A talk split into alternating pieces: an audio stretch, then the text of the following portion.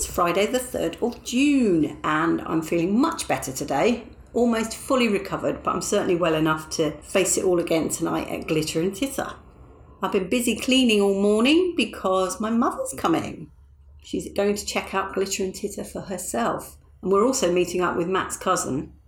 I'm going to have a cheeky Indian somewhere and take her along too. So, a bit of a family affair going on at Glitter and Titter tonight in order to prepare myself mentally to be doing cleaning, because I absolutely detest cleaning, I decided to do a little bit of art this morning and I I've called it an act of treason because I tried to draw the Queen.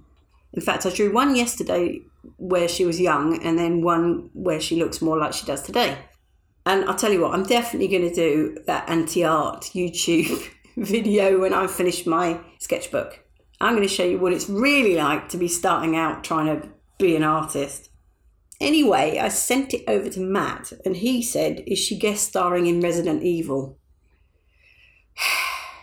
At which point I pointed out he was a friend and he should be saying that everything I do is great. And he apologised and said he mistyped because he's got fat fingers. To which I said, Yes, I can understand how great and evil are next to each other. Friends, huh? Anyway, he's having a bit of trouble today because somebody let him down very last minute. One of the acts that's supposed to be on tonight, so he's busy trying to fill that slot. So it's really out of order, isn't it, to let somebody down at 11 o'clock the night before? And it's particularly bad when this person let them down last month as well, or, or two months ago, I forget when it was. There you go. That's the way to get yourself a reputation in this industry. Listen to me, like I know what I'm talking about. Much love and gratitude.